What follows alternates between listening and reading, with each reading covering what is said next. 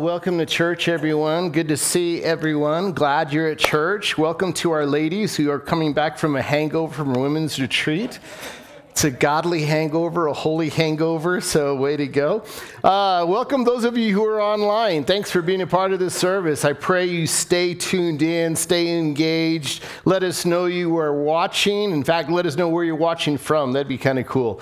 And uh, so glad you're a part of this service. Before we jump into the message, um, I want to share a couple of announcements with you. One is our Feed 5000 event. We do this every year, and we feed a whole bunch of people, and it's an opportunity for us to love on others. We're feeding the hungry here, and uh, we're going to be uh, distributing uh, 2,200 boxes, and each box feeds a family of three or four, so it's going to be a lot of fun. Um, we have a responsibility. We're doing this with in partnership with Food for Hope, and our responsibility at Thorn Creek is to sponsor 200 boxes. This is where we're at. We have 157 boxes. Praise the Lord.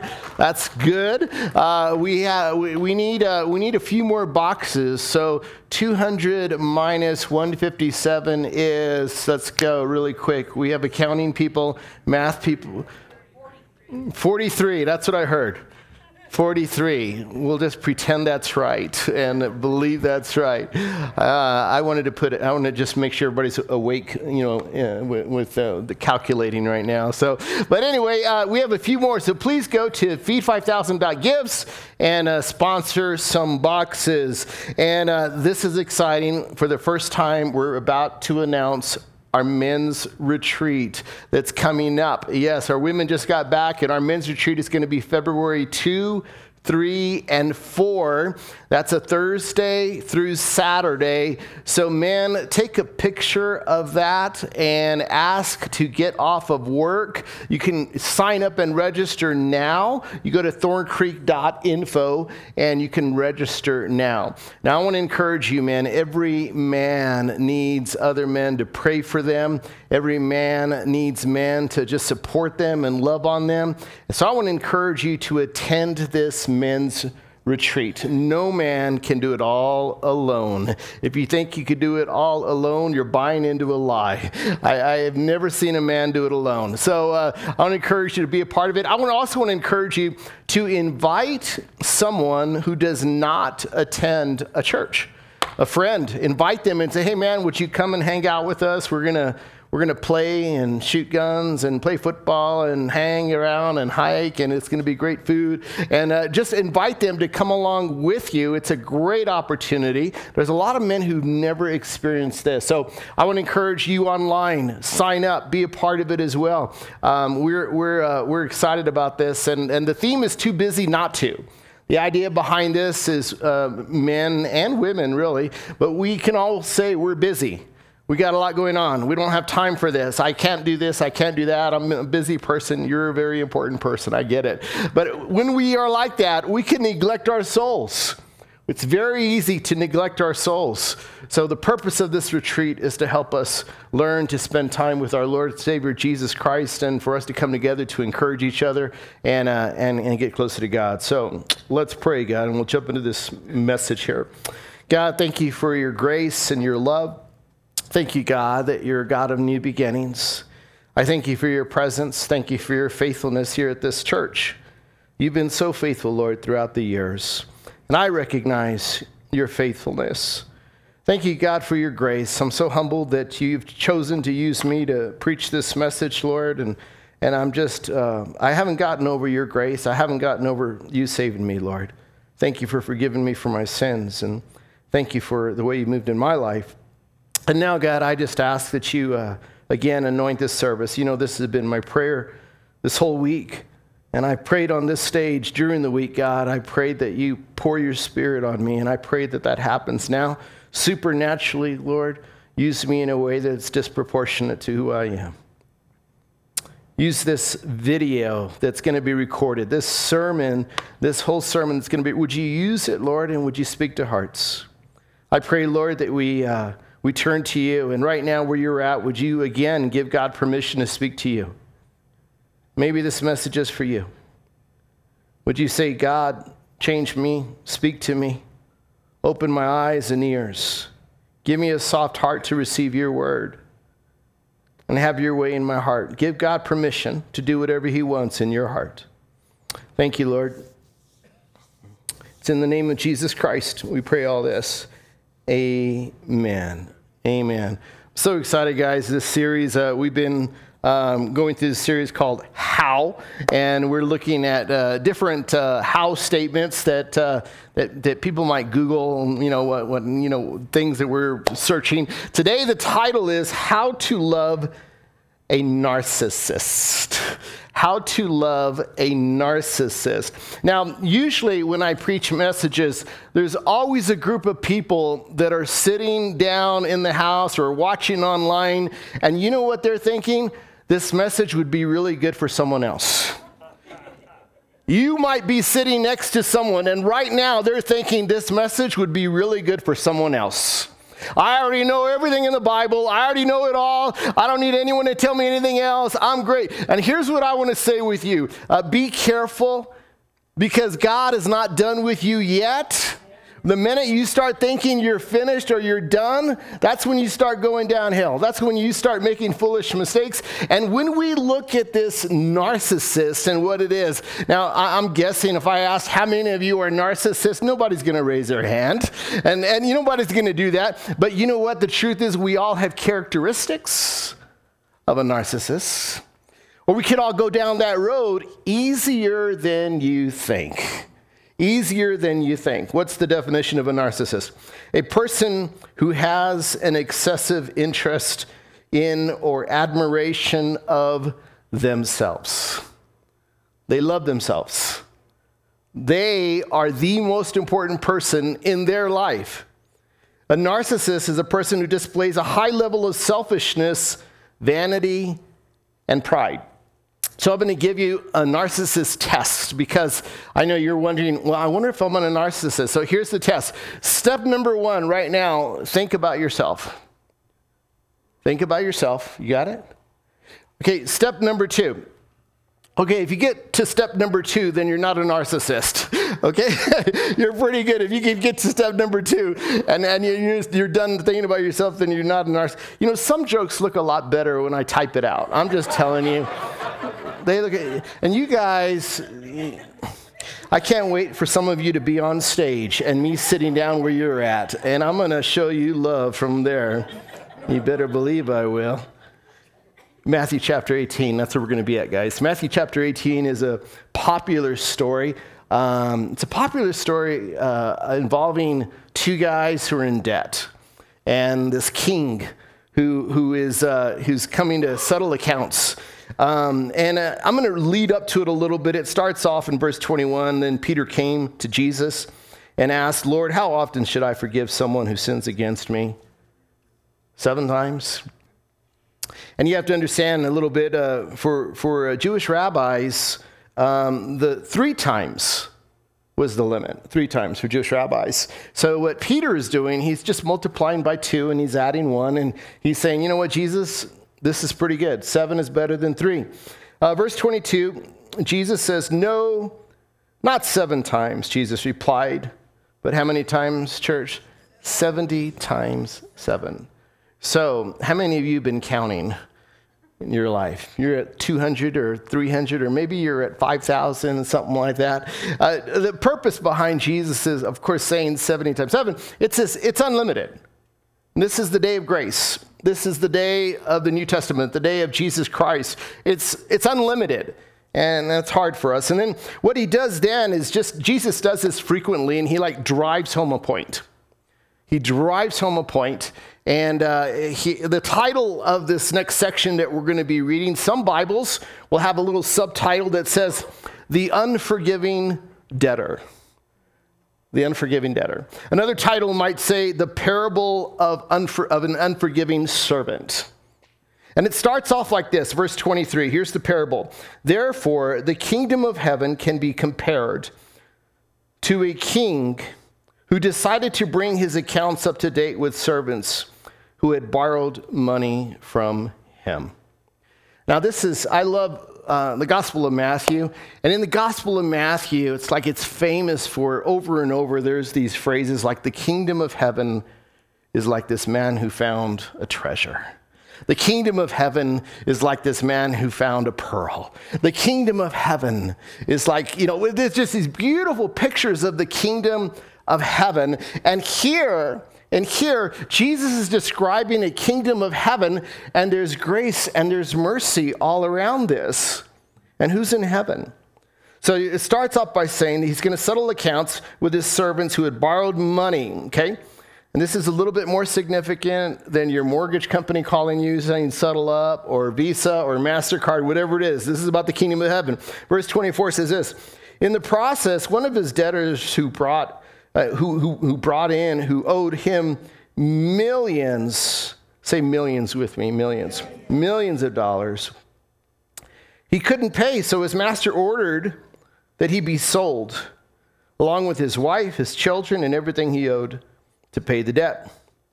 But the man fell down before his master and begged him, Please be patient with me, and I will pay it all. Then his master was filled with pity for him, and he released him and, and forgave his debt. Verse 28 says, But when the man left the king, he went to a fellow servant who owed him a few, how much? Thousand dollars. He grabbed him by the throat and demanded instant payment. His fellow servant fell down before him and begged for a little more time. Be patient with me and I will pay it, he pleaded. But his creditor wouldn't wait. He had the man arrested and put in prison until the debt could be paid in full. When some of the other servants saw this, they were very, they were very upset. They went to the king and told him everything that had happened. Verse 32 says Then the king called in the man he had forgiven and said, You evil servant, I forgave you that tremendous debt because you pleaded with me. Shouldn't you have mercy on your fellow servant just as I had mercy on you. Say just as with me, just as. Verse 34 says Then the angry king sent the man to prison to be tortured until he had paid his entire debt. And then here comes verse 35. That's what my heavenly Father will do to you if you refuse to forgive your brothers and sisters from where? From your heart. And God knows if it's from your heart. He knows it. You can say you forgive someone and not really forgive them. God knows the truth. You can tell someone you forgive them, but they know you didn't forgive them. God knows whether you truly forgive someone from the heart, and God's always looking at the heart. So, this whole passage about the unforgiving debtor, let's not forget what it's about. It's about the kingdom of heaven, the population, the citizens in the kingdom of heaven. The citizens in the kingdom of heaven will be people who have received the grace of God, and they didn't only receive it, they shared it with others. It was transformational. They experienced the mercy of God while they were on earth. And because of that encounter between them and the mercy of God, the way they treated others was different. The mercy of God overshadowed their words, it overshadowed their actions, and they had a compassion and a kindness that extended to others that was evident. Those are the people that are in heaven. You want to know who people are in heaven? They're people who've been transformed by the mercy of God. That's who's in heaven. That's who's in heaven. Have you ever dealt with a narcissist? Have you ever dealt? If you're sitting by a narcissist, would you just point to them right now and let everyone? I'm just kidding. Don't type anyone in the chat right now. so, so is those a narcissist. But maybe you worked with them. Maybe you worked with them. Maybe, maybe they've been a friend. Maybe they were a family member. Maybe they live in your house. Maybe you're married to one. And, and maybe that's, a, and, and what are some characteristics? They're self centered. They, they, they, have, they only see themselves. Um, they manipulate others. They know how to work relationships. And they have a different standard for themselves. Different standards for yourself. A true narcissist will lack self awareness. Sometimes you might think, well, what's the difference with someone who might have some of these characteristics and someone who's a true narcissist? Well, a true narcissist has gone down so far down the road, they lack self awareness and they, they, they love conditionally. They have strings attached with the way they treat you, they have expectations. They want to know what can they get out of the deal. And, here's the other thing they lack any desire to change. They don't believe they need to change. They believe other people are the problem.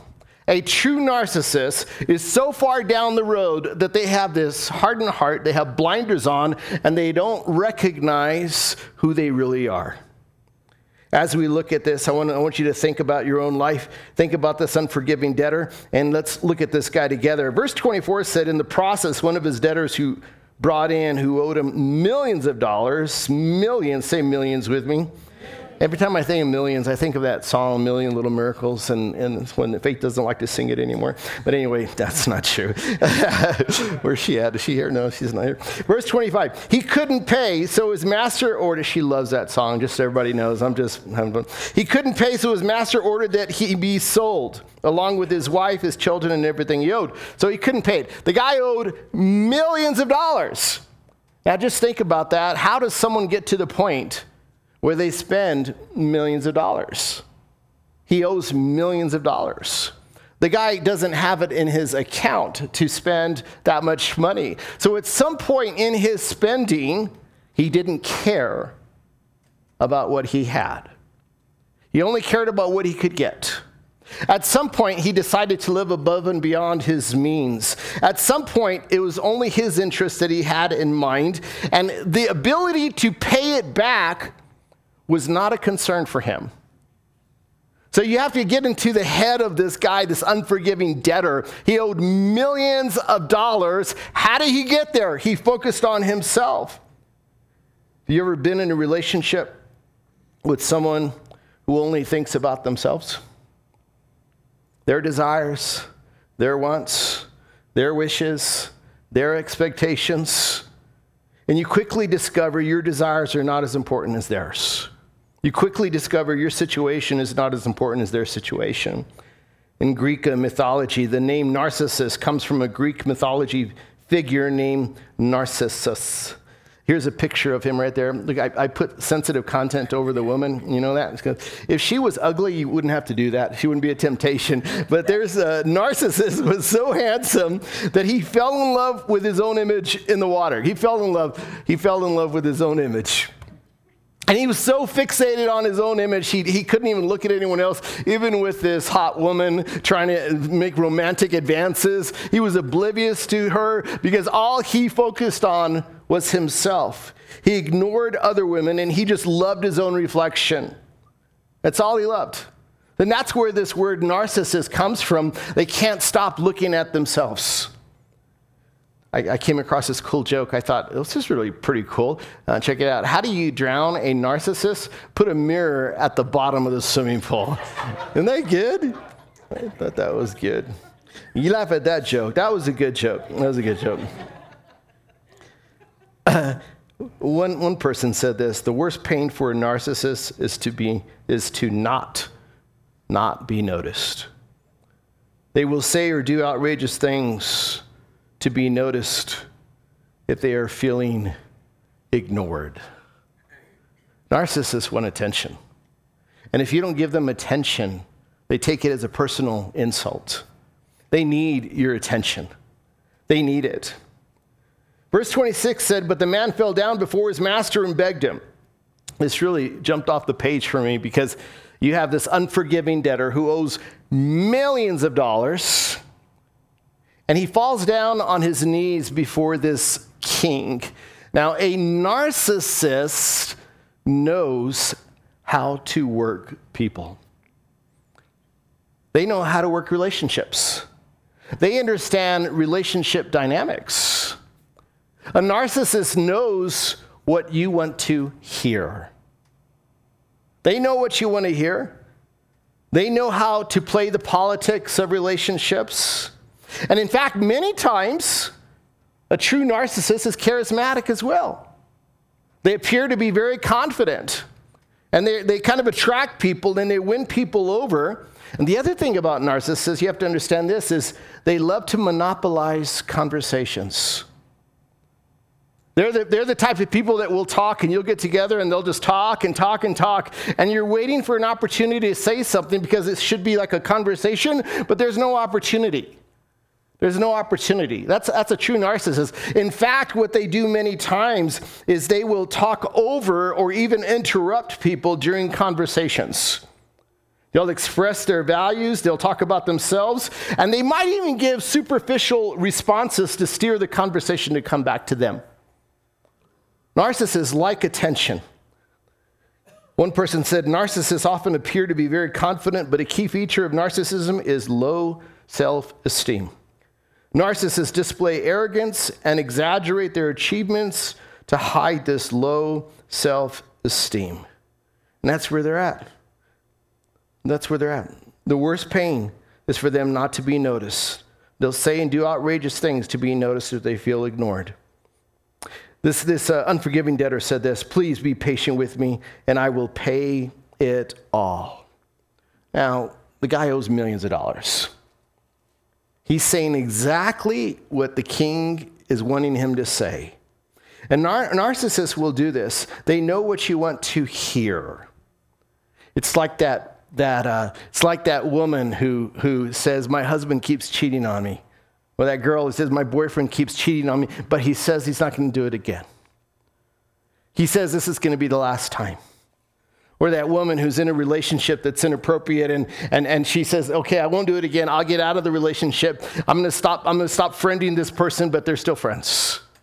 No, no, no, I won't do it. This will be last time. I'm so sorry. Okay, you, so you're really sorry. Yeah, I'm, I'm really, but they keep doing it. I can tell you stories and stories as a pastor of people that I have counseled where there has been promises and they're just repeat offenders. And, and, and, and the person is just like okay it's gonna uh, this is gonna be the last time. I just believe it. This is gonna be the last time. And they're holding on to that hope. Think about narcissists is there's a side to them that's very attractive. And you see that side.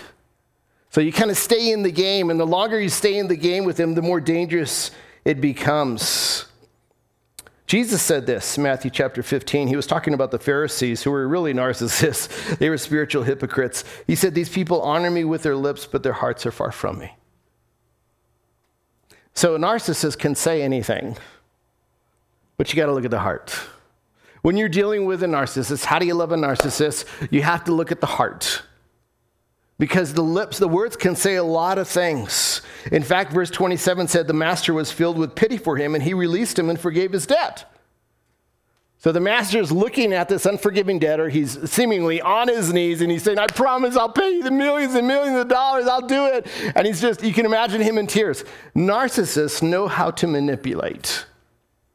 They can manipulate you emotionally. They might cry. They might do those things. But their agenda is to win you over. One person said it like this Narcissists are good at making themselves appear as the victim when issues with their behaviors are brought to their attention. Wow, such a great quote. You call out someone and say, Hey, what about your attitude? Or what about this? And they divert your attention to something else that makes them appear like they truly are a victim. It's not their fault. They're blaming others. It's not their fault at all. Jesus, or excuse me, verse 28 says, But when the man left the king, he went to a fellow servant who owed him a few thousand dollars. So now you have this unforgiving debtor. The shoes are now switched now, and he's about to talk to someone else. This guy owes him a thousand dollars when he grabs him by the throat and demanded instant payment. This unforgiving servant was not truly remorseful. My friend Gil Jones, he said this narcissists only desire to change their victims and never themselves. That's a narcissist. They have no desire to change themselves. The problem is with other people. A true narcissist, and you'll see, you see this in this story, they lack true repentance. They lack true transformation. And the grace or the mercy that they've received, like this unforgiving debtor, they truly don't appreciate it because it hasn't really changed their heart. Their goal was just, his goal was just to get out of the situation. He owed millions of dollars and he couldn't pay it and it was about to disrupt his entire life. So he says what the king wants to hear and his goal is just to get out with as little damage as possible. And he comes across someone who owes him thousands and he doesn't extend the same grace. See, for a narcissist, it's everyone else's fault. It's everyone else's fault. Why I am the way I am. Why I do what I do. Why I don't go to church. Why I don't give. why I don't call him. Why I don't call her. Why I don't love. Why I don't. It's everyone else's fault. They don't take responsibility. They don't take responsibility. Parents, you need to know this. A researcher named Sandy Hotchkiss reports that how well children learn to manage shame, which is that painful feeling of humiliation or distress caused by wrong behavior, how well children learn to manage shame is what will ultimately determine who becomes a narcissist. Interesting, isn't it? A couple of other doctors, Dr. Henry Cloud and John Townsend, identified two parenting factors that help develop narcissism. If you want to develop narcissism, here it is ignore the bad in your kids. Ignore it. When they do wrong, ignore it. And do this other thing that parents fail to limit the grandiose perceptions of the child.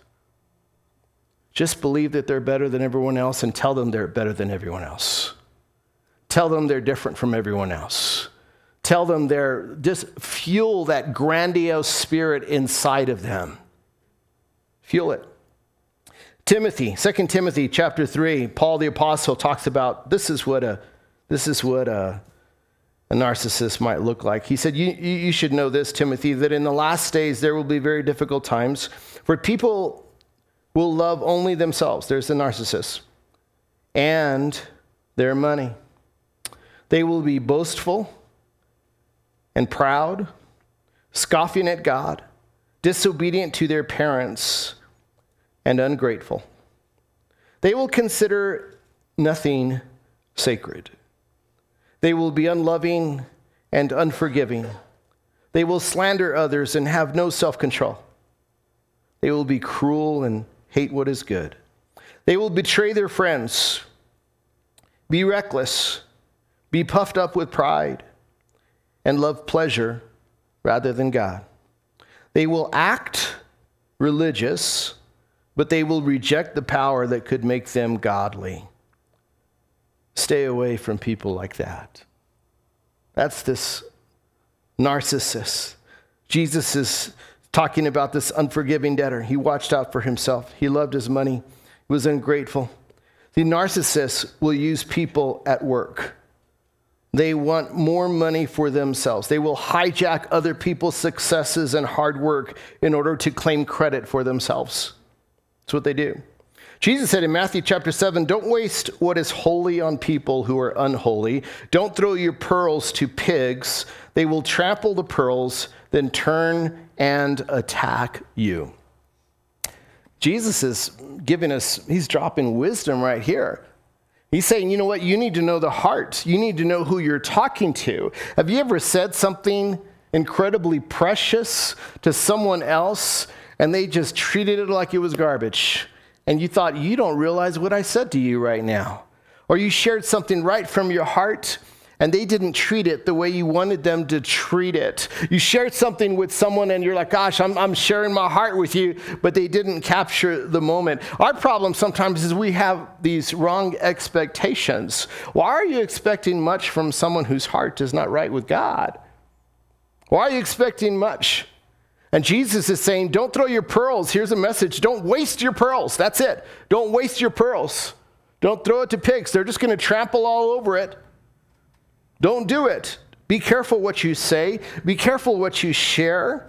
Jealousy is another narcissistic behavior. Narcissists can become completely consumed by their own feelings. Their own feelings is all that matters.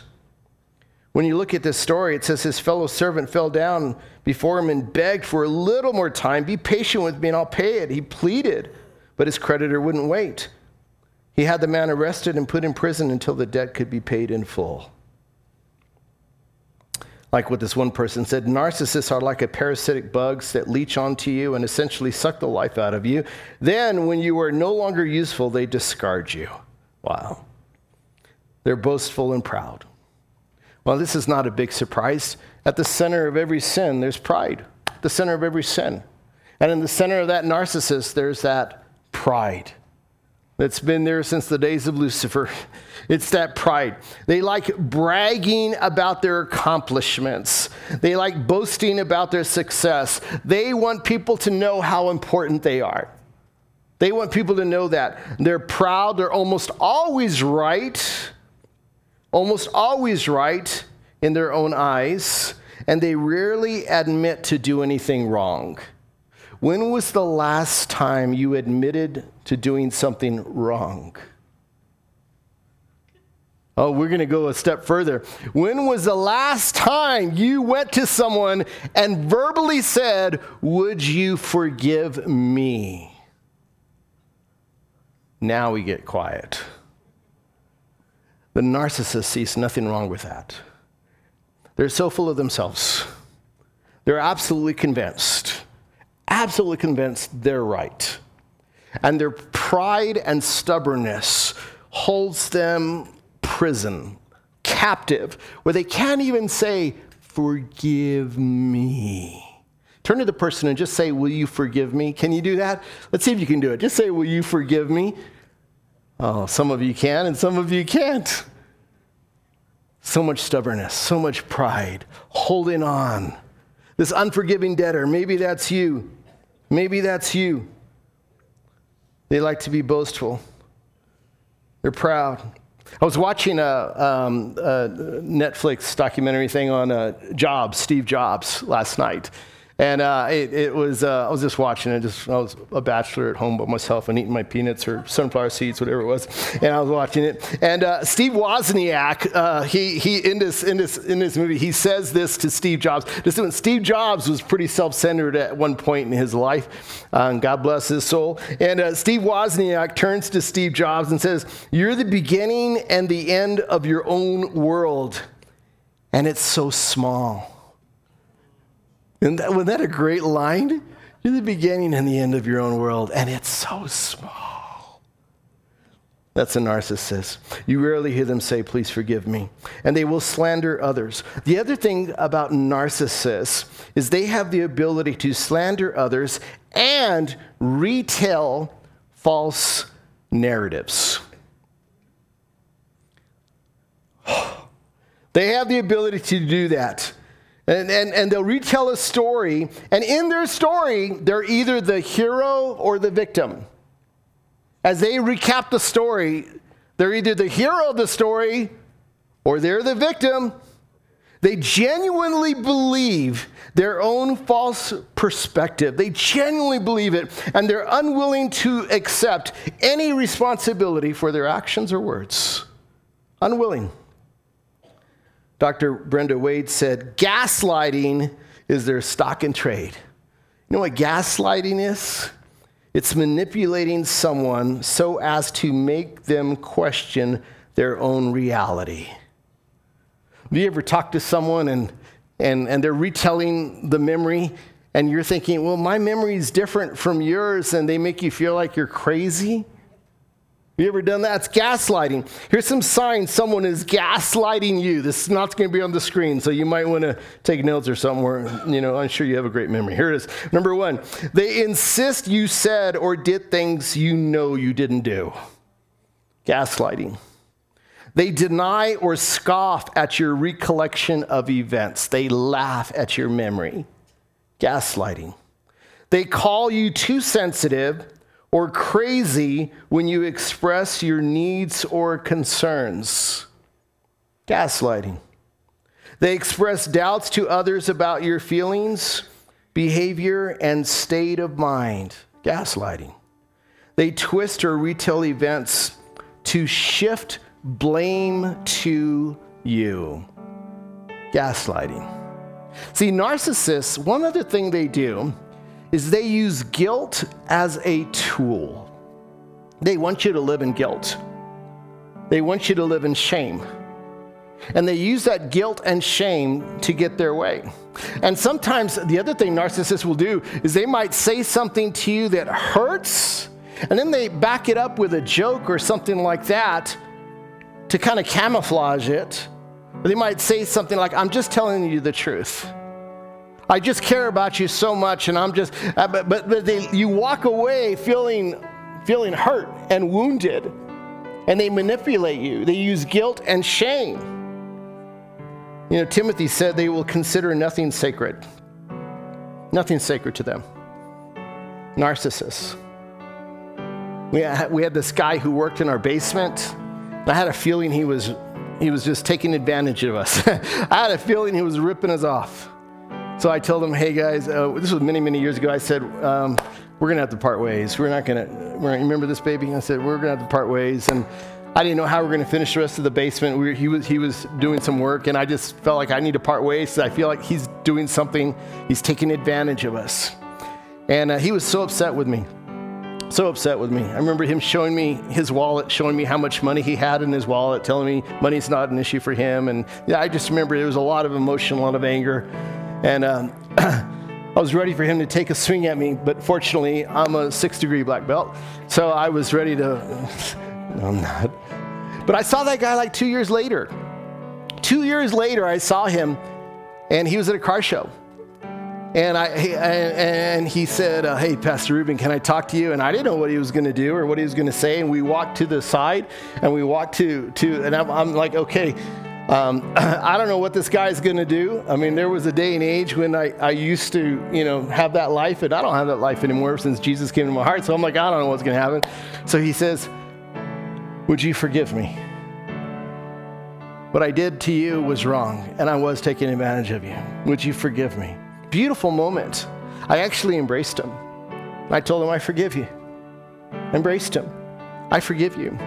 But I think about narcissists, nothing is sacred to them. Trying to rip off a pastor is no problem. Ripping off a church is no problem. In fact, narcissists can be in the church. And there's people who will even use scripture They'll even use scripture to get their agenda. See, this verse 5 says they will act religious, but they will reject the power that could make them godly. So they know how to act like they're religious, they know how to play the part. They can maybe even teach a Bible study or something like that.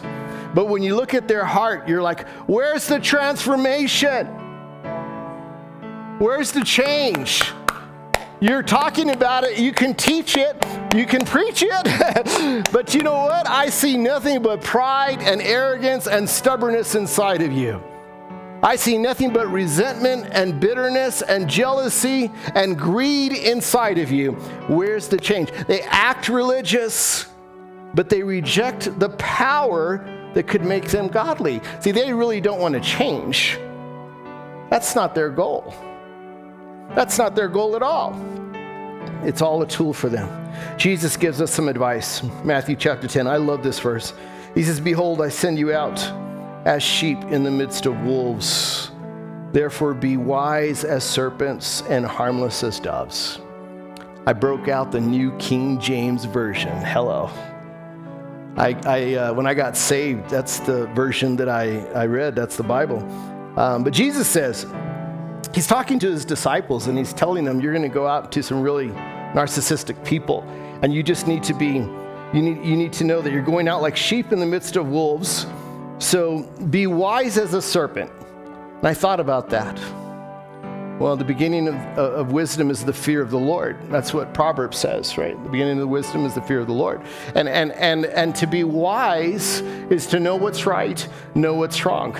In John chapter 2, you read about Jesus and you look at the last few verses of, uh, of John chapter 2, and, and Jesus says that he did not entrust himself into the heart of man because he knew what was inside man. Like there was all these people coming around him because of the miracles, and Jesus said, "Yeah, yeah, yeah, I see them, but I'm not gonna, I'm not gonna give over my heart because I know what's inside them. wise as a serpent. Wise as a serpent. You look at hearts differently. You look at people differently. You set boundaries. Sometimes you just have to set a boundary with a narcissist because they're going to keep taking advantage or they're going to keep saying things or they're going to keep hurting you. You have to set a boundary and say, "No, I'm not going to I'm not going to do that right now. I'm not going to do that." I'm not going to do that. I, I, I, just, I don't need that right now in my life. I need to surround myself with positive people. I need to surround myself with good people. And I'm not going to be around those, those negative people that are tearing me down. I'm not going to do that. I'm running with the wrong friends. You look at your phone and you see them calling you, you do not have to answer the phone. It's okay. You can say, I'm not going to do this right now. Have you ever been in a conversation with narcissists and you just, it's like a merry-go-round. It's like a conversation like this, and you're like, I, I feel more confused now than when we first started. I don't know what we're talking about anymore. I don't know what we're talking about anymore. Here's something for you to think about. When someone says something to you and it kind of rubs you a little bit, ask yourself or ask this question to God God, why are they saying that? Rather than just taking the words at surface value, ask God, God, what's going on inside of them? What, what, what makes them say those words right there? Do it with flattery too. Scripture says flattery tests the heart. When people say flattering things to you, and they say, Gosh, you are good looking. First of all, you probably need to know that's probably a lie. That's probably a lie. I probably need to stop joking around. I know there's a lie. They tell me that. But if people, if you hear those flattering words, it's it's nice and it feels good. We all like to be those flattering words. But the question you need to ask is, why are they saying that? Many times there's an agenda. Many times. Many times. Sometimes it's authentic, so I don't want to take anything away from that, but sometimes it's not. Sometimes there's an agenda behind it. And the other thing about being wise is the last person you want to try to please is a narcissist. You're not going to win. You're never going to please them. Be harmless as a dove. Jesus says, pray for your enemies, love your enemies pray for them. When you come across someone, you need to know, first of all, it's a spiritual condition, and that's why they're acting the way they act. That's why they say what they say. Pray for them because God can break open any heart. God can change any heart. God is able to transform any heart. So you pray for them and say, God, would you just move in their heart, Lord? Move in their heart. Love on them. I like what the owner says in the very end of this parable. He said, Shouldn't you have mercy on your fellow servant just as I had mercy on you? And there's the mercy of God. This whole parable is about the mercy of God. The mercy of God has been extended. This is the kingdom of heaven is like the kingdom of heaven is like. Someone who has received the mercy of God, has been transformed by the mercy of God, and they love differently because of the mercy of God. And now their new address is in heaven. The kingdom of heaven is people who receive the mercy of God and have been transformed by the mercy of God, and they love because of the mercy of God. That's the kingdom of heaven. You know what hell is like? It's those people who resisted the grace of God. They rejected the grace of God. They were unchanged by the mercy of God. That's what the scripture says. True narcissists have never embraced, received, or been transformed by the mercy of God. Here's the big question Are you a narcissist? See, truly, most narcissists would probably say no. That's the truth. Well, let me ask you maybe a little bit, uh, a little softer question. Do you have any characteristics of narcissism? I look at it and I can look at it and say, yeah, I think there's some things I got to work on if I'm honest. For me, there's some things I have to work on. Difference is you can identify it. And you can be like, okay, I don't want to have that in my heart. I don't know where that's coming from. It feels dark, it feels ugly. I don't want to, and you deal with it. That's a good thing. That's a good thing because we always have that flesh and the spirit battling within ourselves. But but narcissists don't care. They don't care. Here's the next question. Are you more like the unforgiving debtor than you might want to admit? Have you forgiven from your heart? From your heart. God knows the truth. From your heart. The unforgiving debtor received the grace of God, but couldn't give the grace of God to someone else. That's the unforgiving debtor. It's the unforgiving debtor. The best lie the devil could tell you is he's not talking about you, someone else. You don't need to change. You're fine. And I want to say, just be open. Be open. Pray and say, Lord, is there anything in my heart? Is there anything in my heart that needs to change, God? Be open. Say, God, I, I know I'm, I haven't, haven't arrived. I, I know I'm still a work in progress. Be open, saying, God, work, start here. Search, and, search me, Lord. Give me, a, give me a clean heart. Renew my spirit. Change me. Transform me, God. Search my heart. Don't ever stop saying that prayer. Don't ever stop saying that prayer. Say it every day. Say, God, search me. Search me over and over. Maybe, here's what maybe you need to do. If, if you feel like you're going down the wrong road, or you feel like you have characteristics of being a narcissist, or you feel like you're more like that unforgiving debtor, first thing you need to do is you need to ask God for forgiveness. You need to repent. You need to say, God, forgive me. And the next thing you need to do is maybe you need to go to someone else and say, Will you forgive me? Do that. Be passionate. Be passionate about being the person God has called you to be. Be passionate about fulfilling God's purpose in your life. Don't let the devil rob any more years out of your life. He's done that enough.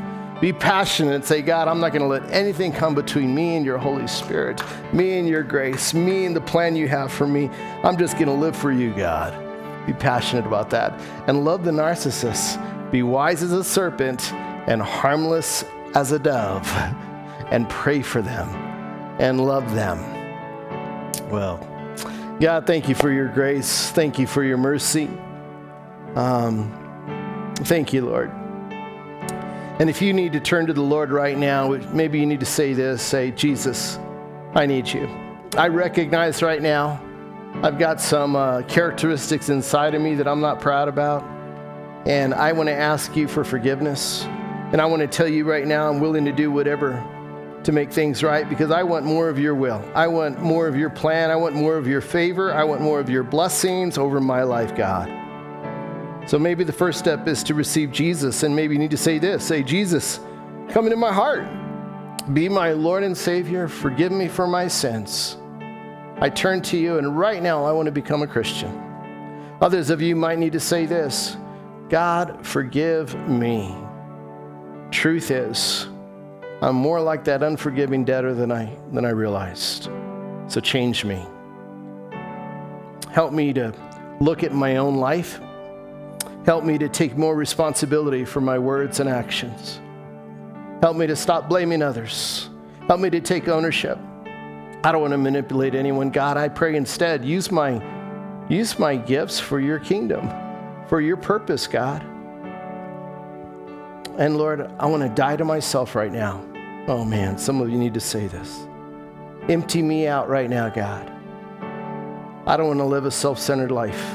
I don't want it to be all about me. I don't want to be infatuated with my own reflection.